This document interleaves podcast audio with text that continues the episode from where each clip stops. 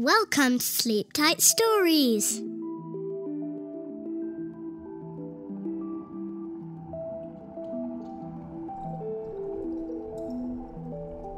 The Giant Squid's Garden. Eric the dolphin lived in the deepest part of the ocean with his mother and his two sisters, Erin and Eva. One day, he woke up with a playful, wriggly sort of feeling in his belly.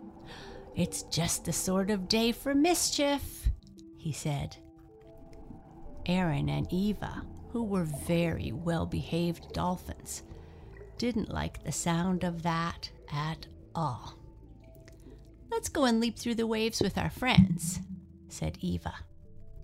But Eric shook his head. He had suddenly thought of a brilliant idea. I'm going to look for sea slugs in the giant squid's garden, he said. The giant squid was very bad tempered, and he didn't like the little dolphins eating the sea slugs from his garden. If he saw them, he always tried to catch them in his huge tentacles. Eric dived down to the giant squid's garden and swam through the colorful coral beds. Then he spotted some juicy sea slugs just outside the giant squid's cave entrance. He swam closer and snapped one up. You pesky dolphin! roared a voice. It was the giant squid the giant squid's long tentacles whipped out of the cave and wrapped around Eric's tail. Help! squealed Eric. Let me go! He wriggled around, and suddenly the giant squid started to giggle. Stop it! he roared. You're tickling me with your tail!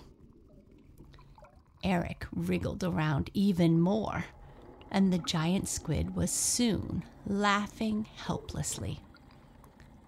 His grip loosened, and Eric darted free, swimming away as fast as he could. And don't come back!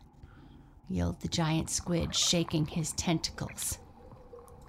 Erin and Eva gasped when they heard about Eric's adventure.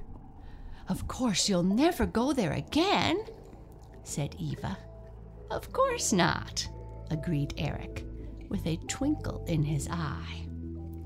Not unless I can make the giant squid laugh again.